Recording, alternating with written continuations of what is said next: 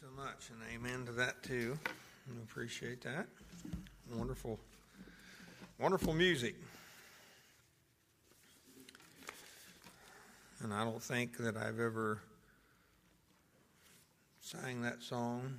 I heard it coming down the hallway. The, you, the first one you did, and that was a new one for me there, too.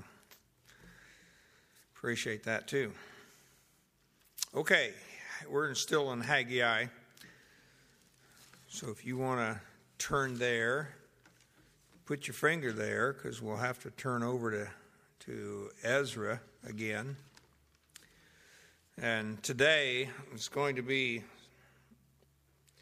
somewhat of a review and then also trying to add some things in things that I wish I'd have said, things that I didn't think of, and things that I newly discovered, and so on. So hopefully, even though we're saying some of the same things, that there will be at least enough um, new material that will appreciate somewhat more, maybe the, even the message of of Haggai.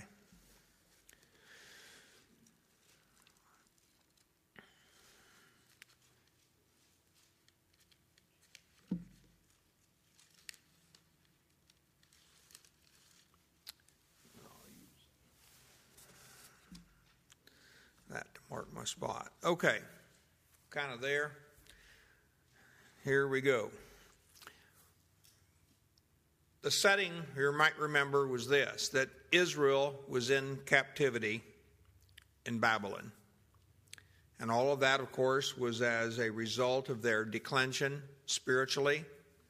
They went into a tailspin, as it were, and the main and chief cause was idolatry. That was the chief thing. They had forsaken the Lord's Sabbaths, and of course, many other things were as a result, but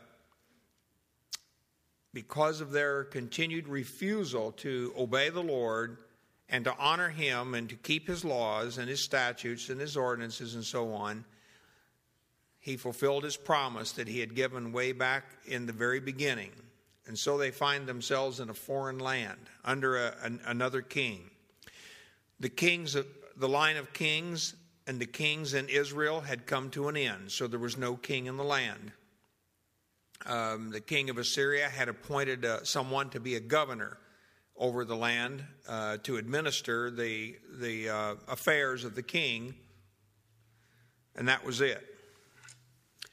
During this time in Babylon, you recall that God had called forth a remnant and you may remember from uh, Ezra, we took particular note of the fact that this was a unique group because God had spoken to uh, through the king and basically said that all those who had a heart to rebuild were to go back to Jerusalem and rebuild the house of the Lord.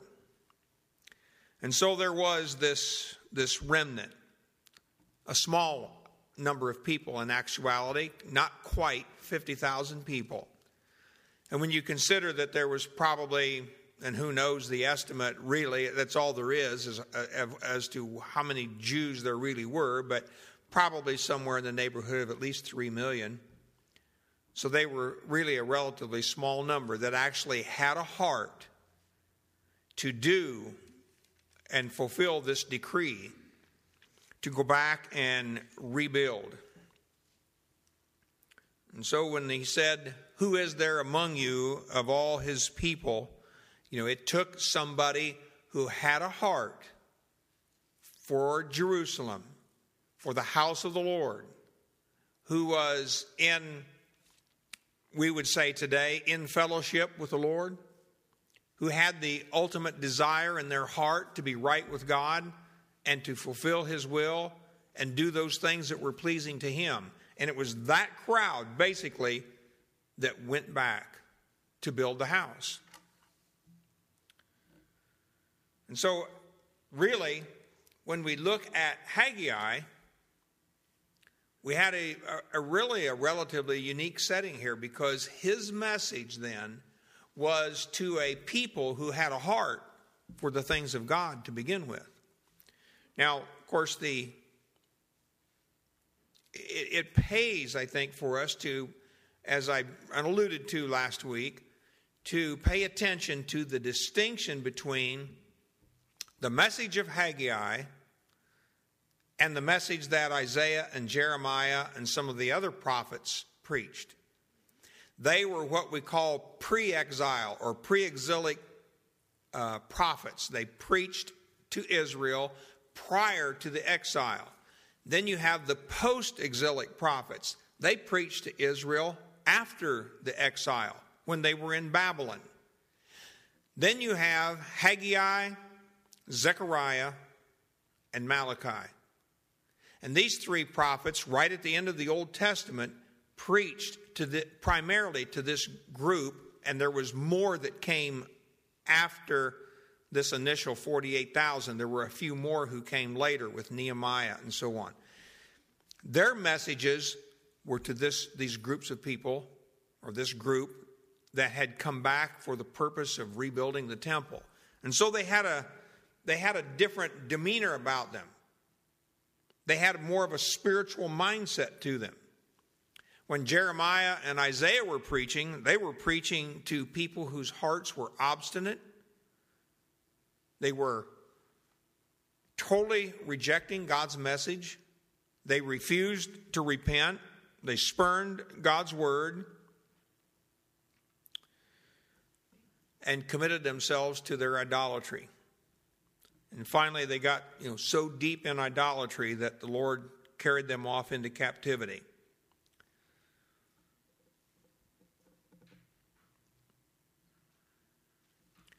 And so you find then that these people were, that is, this remnant that had come back, were really in what we would term today a right standing before the Lord.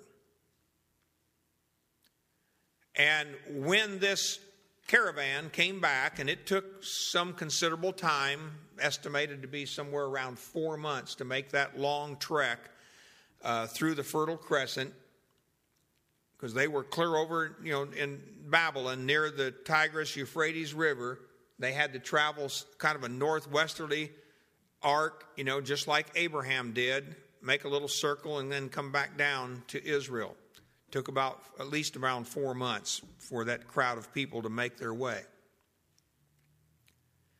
But the key here, or I should say the key, there's several going to be several keys here, but one of these at this point then is to recognize the distinction between those people and the people that were still in Babylon. Because they really had separated themselves, set themselves apart. Even though God called those people in Babylon my people, there was a difference between the ones in the land in Jerusalem who came back to build the temple and God's people back in Babylon. And some of that distinction even comes out when you look at some of the other scriptures, in particular, I think, here of the book of Esther. In the setting in the book of Esther, you remember, was in Babylon. And we find there that even there, God watched over and protected his people, and he spared them from being decimated. But even in that book, you remember there was no, there's no mention of the name of God in the entire book. And so there's a lot of spiritual truth to be understood in how God dealt with his people in Babylon, as opposed here how he's dealing with his people in Jerusalem, those who had returned. And so, through that, I want to look at some of the spiritual lessons that Haggai, you know, gives to us. You know, the message that Haggai preached couldn't be preached in Babylon. There were no hearts in Babylon receptive to the message that he was preaching. His message was directed to people who had a heart to hear. Now, we found out that they had grown lax. But you see, that's a real distinction that we want to make because even though the people in Jerusalem that Haggai was preaching to were in the right position, they were in the right place. It's just that their conduct wasn't matching up to what they were in position. And if you think about that very far, you realize that much of the New Testament, particularly Paul's epistles, are written directly in this manner to you and I. Paul labors often in the first part of his epistles to describe our position in Christ and what he has accomplished for us. And then in the latter part of his letter, he will describe then how our conduct should follow with the position we have. And really, that's what Haggai is preaching to God's people here in Jerusalem. They were in the right place, they were exactly where God wanted them to be. They just hadn't fulfilled what God had called them to do because they had called them there to rebuild the house, and they hadn't done it. Um, turn with in, in Ezra.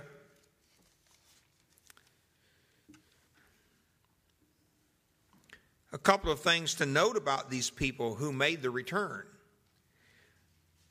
Notice the long list of names there in chapter 2. Isn't it interesting how that God hasn't done anything like that for the people in Babylon?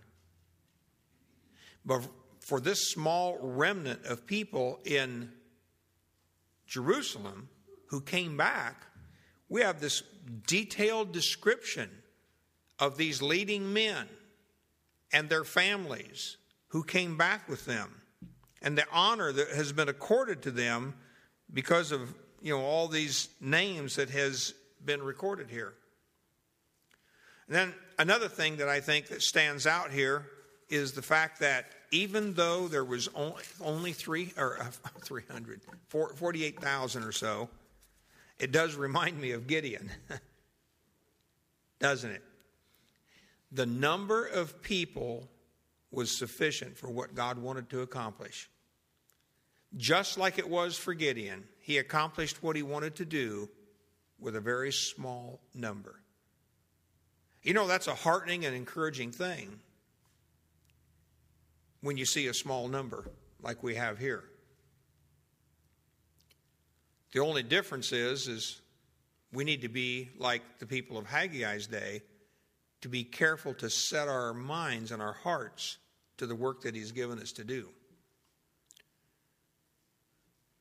I guess probably for me, one of my great fears is, and, and I say fear in the sense that it, it's an inspiring or moving thing to me to know that if I'm in the right place, that is, or we would say it today for you and I, we have the right doctrine. We have the right perspective on Scripture, but it's making sure that our work is backing up our position. That our labors or our good works, as we're admonished over and over to do by the Apostle Paul, lines up with the position we find ourselves in. And so often our messages, and I know I can be guilty of that, um, that our messages just rely totally on the doctrine you know, the wonderful truths that God's given us concerning what He has done for us through the Lord Jesus Christ and the cross of Calvary and the position that has placed us in. And these are great things. But there's an awful, awful lot written about how we should be conducting ourselves as well and the manner of life in which we live.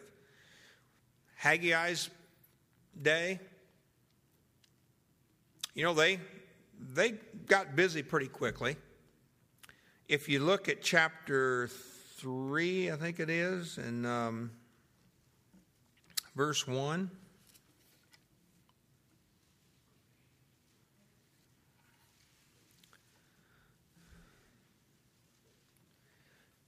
Uh, did I say Haggai? I mean, I'm sorry. You know, there's not even a third chapter in Haggai. I mean, I'm in Ezra. I'm in Ezra here. Back to Ezra. Sorry about that. In Ezra 3 and verse 1, notice what he says there And when the seventh month was come, and the children of Israel were in the cities, the people gathered themselves together as one man to Jerusalem. Now, we took note of that last week, that there was a wholehearted, unified purpose for the cause in which they had come back to the land. And in verse 2, then stood up Jeshua the son of Jozadak and his brethren, his, the priests, and Zerubbabel the son of Shealtiel and his brethren, and builded the altar of the God of Israel to offer burnt offerings thereon, as it is written in the law of Moses, the man of God. In verse 4, it says, They kept also the Feast of Tabernacles. But then when you turn over to verse 7, it says, and I had to turn over, it says they gave money also unto the masons and to the carpenters and meat and drink and so on. And look at verse 8. Now, in the second year of their coming in, unto the house of God at Jerusalem, so that took them a while to get settled in. It took them a while to get some homes and establish themselves there to where they could go about building the house of God. But the first thing they did was they built that altar. And they offered sacrifices. And they kept the feast. And then it says, in the second month, in there in verse 8, began Zerubbabel the son of Shealtiel and Jeshua the son of Jozadak and the remnant of their brethren, the priests, and the Levites, and all they that were come out of the captivity into Jerusalem and appointed the Levites from 20 years old and upward to set forward the work of the house of the Lord. Then stood Jeshua with his sons and his brethren, and so on. It says right there in the middle of the verse to set forward the workmen in the house of God. That is, they appointed the leaders as to who was going to be over the project, who was going to be in charge of this, who was going to be in charge of that. And then in verse 10, the builders laid the foundation of the temple of the Lord. In verse 11, they sang together by chorus in praising and giving thanks to the Lord. Verse 12, but many of the priests and Levites and chief of the fathers who were ancient men that had been the, we got some ancient men here, I think, had seen the first house when the foundation of his house was this house was laid before their eyes wept with a loud voice and many shouted aloud for joy. You know some were so thrilled and happy to see the, the house of the lord being built. Others the older men who evidently would have been quite elderly maybe like 90 years old or at least 80 who could remember the original temple before it was destroyed and then having gone into exile and been gone for many years in Babylon, now came back and saw the smaller structure that was going to be built. And they only laid the foundation. It was only the outline, basically, of what the temple was going to look like. Because you remember, that was their fault. They didn't, they quit, they didn't finish. But here was the problem they got these things done. They established themselves. They set themselves toward the work of building the house of the Lord. And then what happened? Chapter 4, verse 1. Now, when the adversaries of Judah and Benjamin heard that the children of the captivity builded the temple unto the Lord God of Israel, then they came to Zerubbabel and to the chief of the fathers and said unto them, Let us build with you. The moment they put their hands to the work for which God had brought them back to Jerusalem, adversaries stepped in. And really, there's no difference there than what you and I would experience today. When we set our heart to doing the work of the Lord, to entering into that spiritual warfare that we must enter into if we're going to accomplish the work of God, then you're going to have adversaries. But something interesting here also. You notice they say, For we seek your God as ye do. And we do sacrifice unto him since the days of uh, Esarhaddon, king of Assur, which was Assyria, which, which was Babylon, by the way. You know, Babylon was the city, Assyria was this large region which had military control and, and governmental control at this time, which brought us up hither. But Zerubbabel and Jeshua and the rest of the chief of the fathers of Israel said unto them, Ye have nothing to do with us to build an house unto the Lord our God. Now,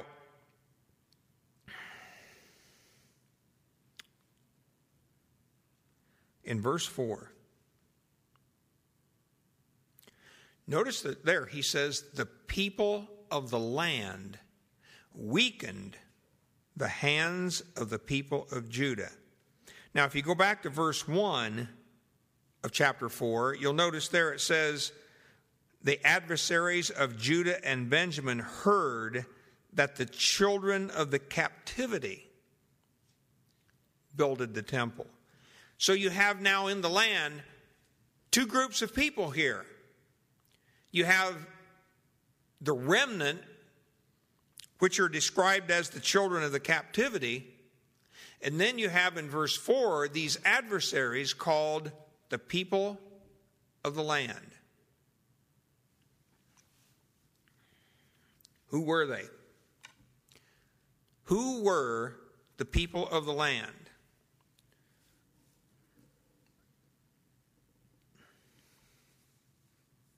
Well, basically, they were what we know in the New Testament as the Samaritans. Without looking up a whole lot of verses, which I would like to do, but we won't, there, if you look at the history of the Samaritans, when the northern kingdom was carried off into captivity, you remember there was two exiles. One was the northern kingdom, 721 BC, or uh, excuse me, yeah, 721 BC. And then you have the second, the, the southern kingdom in 586 BC. Were carried off into captivity. When the northern kingdom was carried off into captivity, they didn't take every single person. They, they took mainly the, the leading men and women, the influential people and their families, and they carried them off. They left the common people, the people, the, the, the agricultural people, the poorer people. They left some of them in the land to populate it.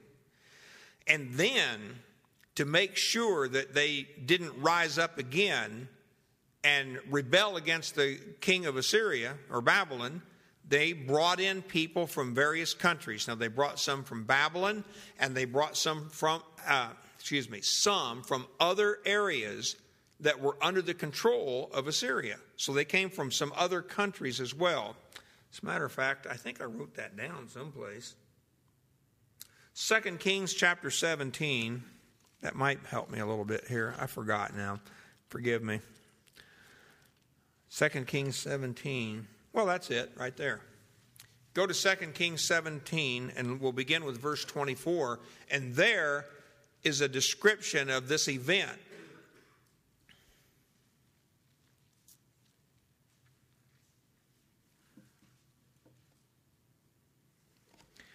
It says there, the king of Assyria, in verse 24, brought men from Babylon and from Cutha, which was in over near Babylon, and from Ava, and from Hamath, and from Sepharvaim, and placed them in the cities of Samaria instead of the children of Israel. And they possessed Samaria and dwelt in the cities thereof. And so it was at the beginning of their dwelling there that they feared not the Lord. There, in other words, these obvious foreigners, Gentiles, came into the land. They didn't have the fear of the Lord. And therefore, the Lord sent lions among them, which slew some of them.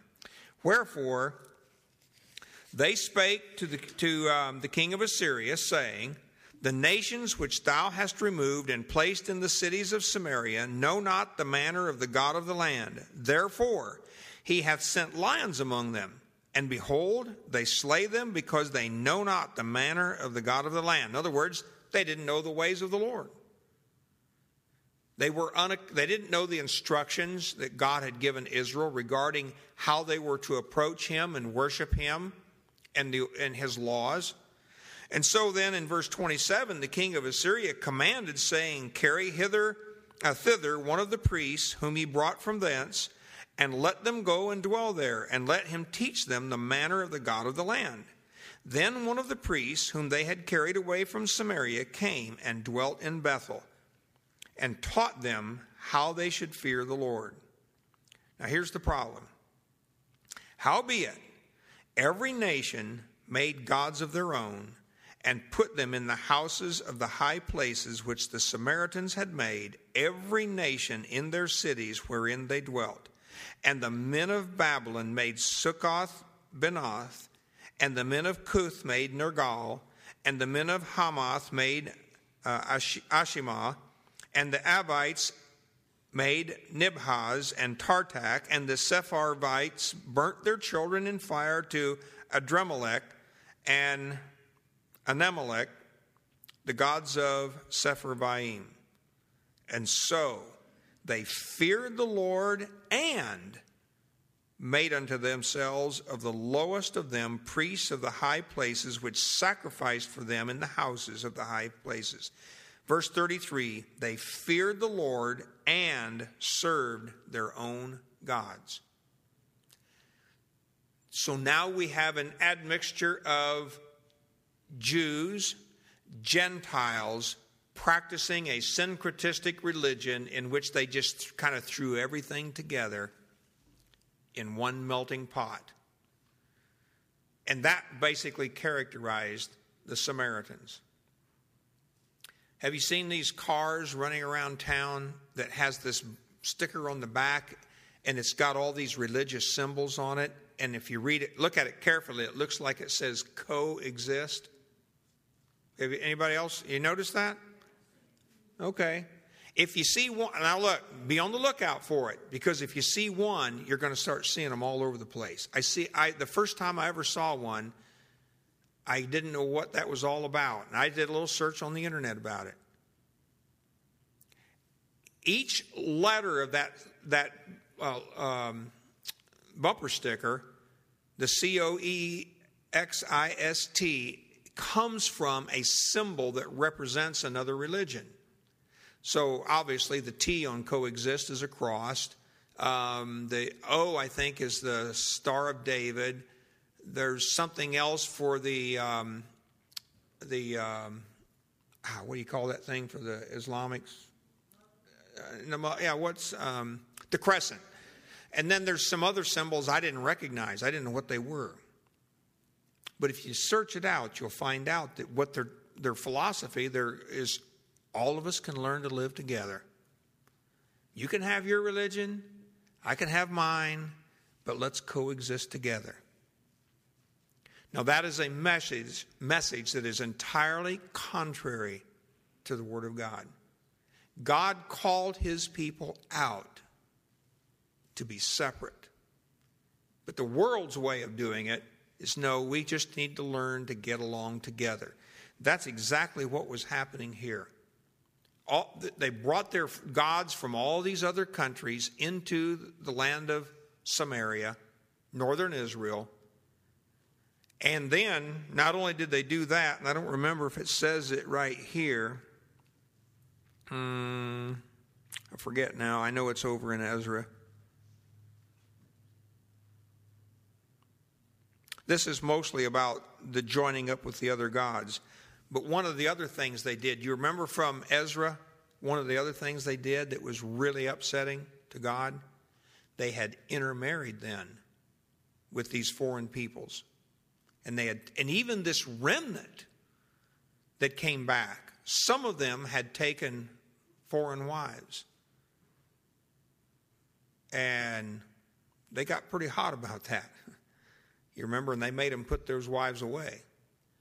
The point being is that God has called his remnant, his believing people, those who have a heart for him, to come out and separate themselves from the rest of the nations. Today, you and I would say we need to separate ourselves not just from the world, but from denominations, or maybe we would just call it in a general term Christendom. In other words, that organized religion that is represented by that little label, that bumper sticker, coexist. Because that's where the religion of the world is headed. They're calling on us to coexist with them, to come be a part of them. Join the local ministerial association. Come, you know, pray at our public or civic events and be a part of us. And I want to tell you, see, that's hard to stand up against. You might think it's easy, but it really isn't. It's hard because it's a spiritual battle you're fighting. It isn't just some, you know, something that we decided, well, we're just not going to do that. It is spiritual warfare that you're up against because that is where the spirit of this world is headed. And we see it more and more every day as we're headed that way. So, having said all that, then, and by the way, you remember back in, well, we won't go there. I don't want to take the time. You're familiar enough with the Samaritans in the New Testament then to recognize that this was has what what had happened. Now, this at this point in time had only been maybe a hundred years, so it'd been long enough for them to intermarry and and have children and to assimilate their cultures, as it were. And so, consequently, then, when the the men of that had the remnant had come back from Babylon and they put their mind and heart to the work and began to build the foundation of the Lord's house, when these Samaritans came and wanted to be a part of the work, they said, You have no part in this. You see, and that's hard when we have to say, No, you don't have any part in what we're doing. And consequently, conversely, we don't have any part in what you're doing either. Now, I find it interesting that here, you know, it's a pretty strong lesson. You don't have any part with us. Well, most of them don't want to have any part with us nowadays anyway. What's the harder part is God's people seem to want to have a part with the world. And it makes it so easy for them just to cross the line, us to cross the line. And I'm simply saying that this message is very clear. And if we want to have the blessings of God as they saw it in building this house, if we are going to be participants in God's house, which God's house will be those who comprise his ruling government in the millennial kingdom. It's a spiritual house then we better be careful to follow what His Word says and live in the fear of the Lord, in the proper fear of the Lord. And then you see the second thing they did there. After they had refused them and said, You have no part with us, the people of the land, it says in verse 4 in Ezra, weakened the hands of the people of Judah and troubled them in building and hired counselors against them to frustrate their purpose all the days of Cyrus, king of Persia, even until the reign of Darius, king of Persia. now, that, excuse me, that period of time was around 15 or 16 years. They stopped working, they quit because of their discouragement and the harassment of this, and this is important, I think, to see this. It is a harassment of people who had a mixture of foreign gods, and the fear of the Lord. And that is where we find most of Christendom today. I, I find myself all the time, I'm thinking, well, this church over here, they're doing this, they're teaching that. Man, that's right on. You know, maybe, well, you know, but what you find is you look someplace else and you find out, no, there's a, really a mixture of true and false. And it's difficult sometimes, and that's why I like people who have the gift of discernment. I don't, you know, all of us have it to a degree.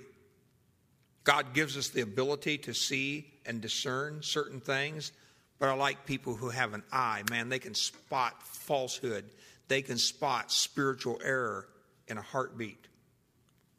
And when you know somebody who has that gift and they point something out to you, then it's well for us to take heed to those things. That's why so many times people don't want to be around people like us because they say, Well, you just see the devil in everything. Well, sometimes that's true. He's in most of everything. That's why we're supposed to, we're called out to be separate from that, to live apart from those things. Oh well, better move on, hadn't I? Because the clock's moving on. Okay, chapter 5 of Ezra. So, given these conditions and given this background, knowing the setting, what's going on in Israel at this point in time, knowing the, the enemies that have risen up against the remnant that are to build this foundation and build the house of the Lord, and they had then grown lax in it and had forgotten it basically and give, and turned to their own homes as we found in, in Haggai. They were paying more attention to their own houses than the house of the Lord. Then along comes in chapter 5 and verse 1 then the prophets Haggai the prophet and Zechariah the son of Iddo prophesied unto the Jews that were in Judah and Jerusalem in the name of the God of Israel even unto them. Now Let's turn back to Haggai now. Having said that,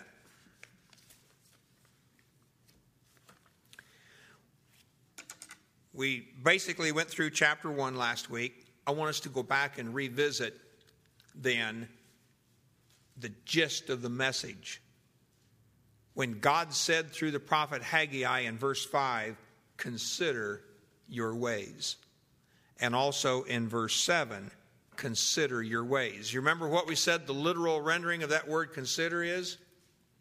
Set your heart to your ways.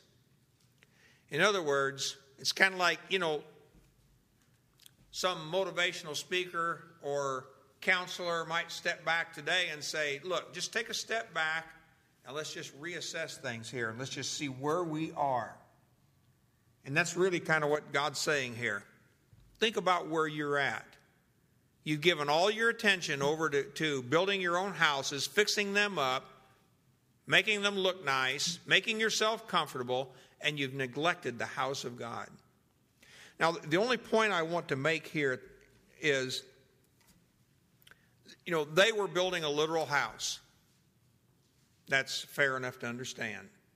He tells them in verse uh, 8 Go up to the mountain and bring wood and build the house. Go up to the mountain, bring wood, and build the house. so, what are we saying again? Just a reminder that though they were in the right place, they were in the right position. Where God wanted them to be in Jerusalem, their conduct was out of line with where they were supposed to be. Now, again, all of this points out the difference between the messages of Isaiah and Jeremiah to a people whose hearts were hardened to people whose hearts were rebellious, to people whose hearts felt like we're Jews. God is not going to forsake us. God is not going to, you know, forget about us. And he's going to look over all these things. We're okay. And of course, they found out they weren't. And God sent them off into exile. But here we have a message to men and women who had a heart for the Lord. And of course, if we continued on, as we will in Haggai, we find that they quickly repented, turned, and once again, 15 or 16 years later, they began to complete the house of the Lord that they had begun. And of course, once again, we see we're going to see weeping there over the size of this temple as opposed to the previous one. So, through their spiritual laxity, God sent a prophet to preach to them and get them back on track, as it were. And we need that. I find how often I need it so much to be right on track where the Lord wants me to be. So, this remedy. Why did, was the house of God so important? Well, I'm not going to have time really to finish that exactly, but where I want to go. But I'm going to, we'll talk about this part. In Exodus 25, and we, we don't even need to turn there. Exodus 25, Deuteronomy 12, Psalm 15, so on. We find that God wanted a tabernacle, which ultimately became a physical temple, as a place where he might dwell amongst his people. I mean, that's pretty simple. There was nothing really beyond that. He wanted a place that he could, in a physical sense, dwell amongst his people. Now, there's really no difference there than there is between what he did for Israel in a visible sense and what he desires for you and I today in an invisible sense. That's why I don't like this, you know, the idea, and I know you've heard it hundreds of times, so we'll just repeat it one more so we hear it 101. A church, calling this building a church, because it has nothing whatsoever to do, anything to do with church. It is nothing more than just a building to meet in. And by the way, there are many groups who recognize that fact. You know, the Jehovah's Witnesses recognize that fact. That's why they call their building what? A hall. The so called Plymouth Brethren would do the same thing. They, uh, we had one in, um, we had a, a, Plymouth Brethren group in the Bahamas, and we were there. And they called the place where they met Bible Truth Hall. They avoided the whole idea of calling it a church so that they could keep before their minds the idea that the church only exists when God's people are assembled together. They are brought together. When you come together, Paul said in, in uh, 1 Corinthians, when you're gathered together, and was giving instructions as to their, their conduct and how they should act. And so, what we look at here I think is instructive to us when he says, Go up on a mountain to get the wood. He didn't say, Go down in the valleys. This wood that he wanted used in the building of this temple came from a, a specific place, and it was high. And I think it's completely fair for us to make the association that there is a spiritual application here that the material for building God's house today doesn't come through association with the other religions of this world. or from the world itself. It comes from heaven itself. That's why when we look at the, well, let me say, when the writer of Hebrews looked at the idea of the temple, he made the statement, and this is where we need to turn over to Hebrews chapter 8.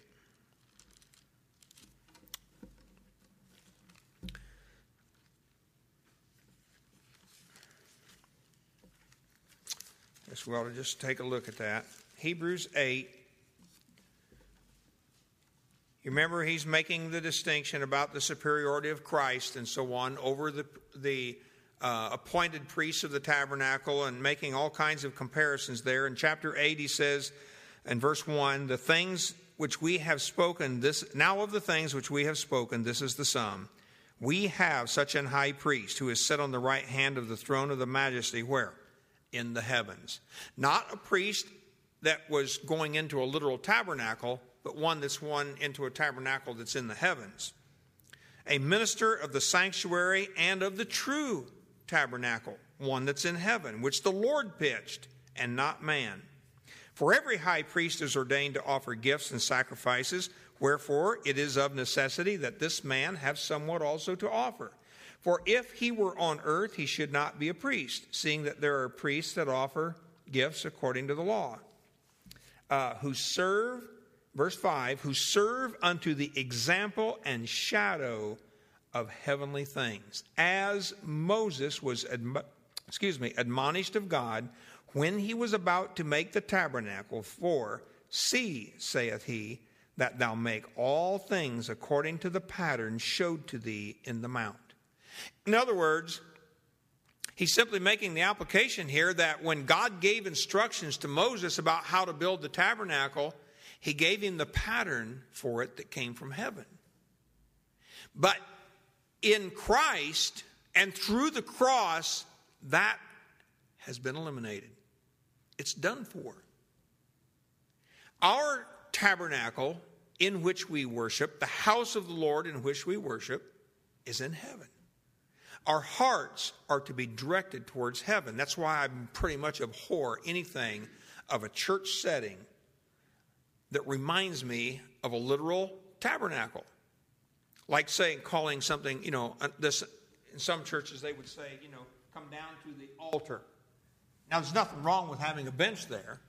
I'm just saying the terminology we use, calling this room the sanctuary, and things like that because all they do is plant in our minds and remind us that, or give us the association of the building with the tabernacle of God, when God's tabernacle today is in heaven. It is not here. And so when we meet to worship, that's where our hearts should be directed, is to heaven. He also says, uh, you remember back in uh, chapter 3 of, of Hebrews, and you don't need to really turn there. I just want to remind us that he says, Wherefore, holy brethren, and uh, partakers of the heavenly calling. That was that's the overriding thing that directs what the writer of Hebrews is talking about. And so when he comes to those things, now look and well we could go to chapter 10 also. He talks about the shadow of the true but if you go to Hebrews 12, you may remember then when he's summarizing all that he's had to say here in, in Hebrews, he says in verse 18, For you are not come unto the mount that might be touched, and that burned with fire, nor unto blackness and darkness and tempest, as Moses found and they found on Mount Sinai. You haven't come to that and the sound of a trumpet and the voice of words, which voice they that heard entreated that the word should not be spoken to them any more, for they could not endure that which was commanded. And if so much as a beast touch the mountain, it shall be stoned or thrust through with a dart. And so terrible was the sight that Moses said, I do exceedingly fear and quake. Wow, the whole thing just tore Moses up. But, he says in verse 22, you are come unto Mount Zion, and unto the city of the living God, the heavenly Jerusalem, and to an innumerable company of angels, to the general assembly and church of the firstborn, which are written in heaven, not down here, but written in heaven, and to God the judge of all, and to the spirits of just men made perfect, and to Jesus, the mediator of the new covenant, and to the blood of sprinkling that speaketh better things than that of Abel. All of those things that we could, if we took the time to go back, and which we obviously cannot do, to look at the blood which Abel shed, right up to the tabernacle and the offerings that are made there, were all simply to guide us to that heavenly tabernacle, that heavenly city where God dwells and ultimately desires for us to be present there with Him and dwell there amongst His people. And so when we come to look at the message of Haggai, then, you know, he was, the, the message was really a very spiritually minded message. For the people to be about the work of God for a particular reason, so that they might build the house of God. And today, Peter tells us that God's house is being built with living stones. You can't see it. Well, inasmuch as we can view each other. That is why, back in Ephesians in chapter 4, he says the whole house is fitly framed together, and God has given gifted men, apostles, and, and pastors, and evangelists, and so on, teachers, so that God's house could be built with those living stones. And then the writer of Hebrews says, Whose house you are, if Yeah, Jerry was right there.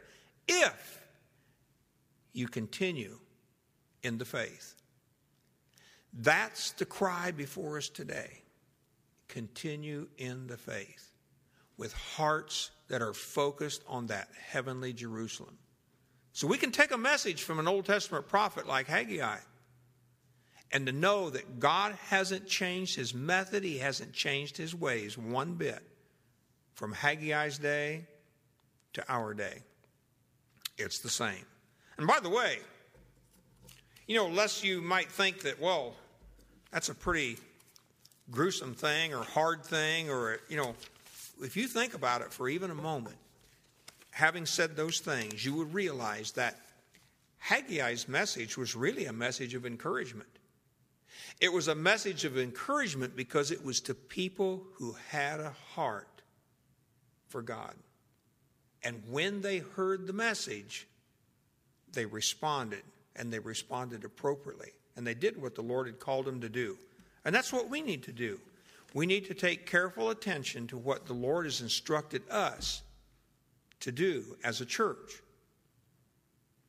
as a body of as the body of Christ, and be doing those things that are well pleasing unto Him. Having done those things, we can stand before Him without fear at His judgment seat.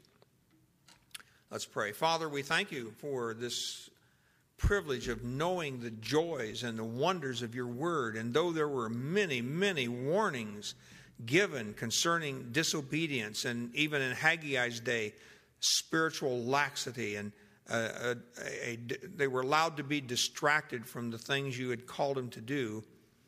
And yet there was great encouragement because the people of God responded.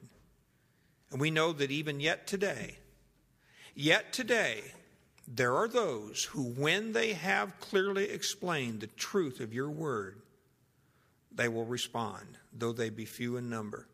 And I pray, Father, that we would be careful to do that very thing. Respond when we hear the truth. In Jesus' name we pray. Amen.